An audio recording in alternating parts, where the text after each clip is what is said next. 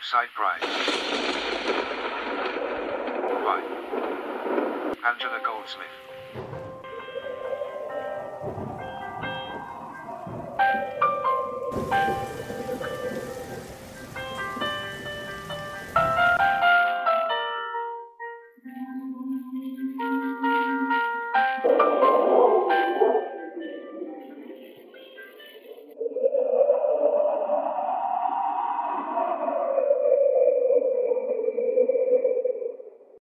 On a dark, tumultuous night. And at the dying of the light, the earth was bathed in an eerie, supernatural glow.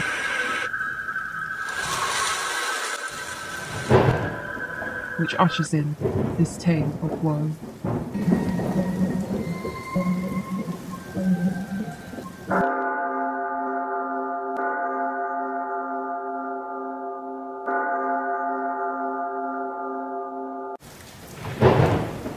February 1847.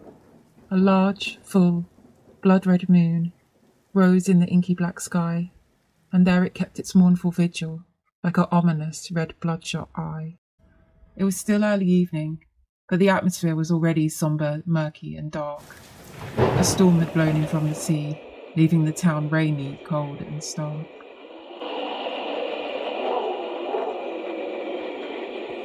A vaporous, gaseous, thick, pea souper fog had covered all that land, and there it hung like a gossamer web, as if weaved by death's own stone cold hand.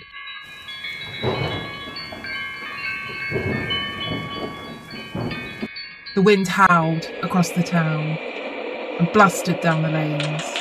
It battered at the front doors and it rattled window panes.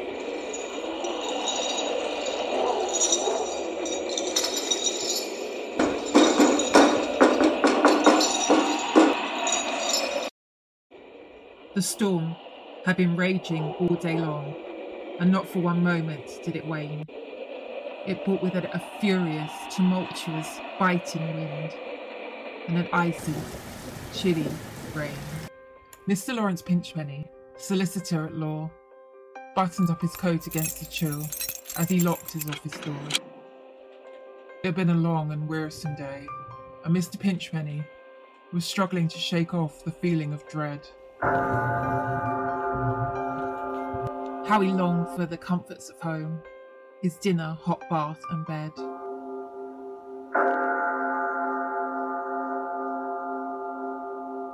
Suddenly, a feeling of unnerving unease came over him, and he felt like he was being observed. He told himself, Stop being ridiculous. I'm just being absurd. But nonetheless, he could not shake the feeling that some strange, shadowy figure was watching him from the end of the lane. He squinted through the darkness, scouring the distance through the rain. Yes, there was a woman there, dressed head to foot in grey, ragged and dishevelled and reeking of decay. You there! he called, his voice trembling, and wondered why he felt so worried and unnerved. He trembled and felt certain. Yes, he was being stalked, watched, and observed. The woman in grey stood stock still, and she wore a shroud like gossamer veil. Underneath, he could see her black, sunken eyes and her face skull like white and pale.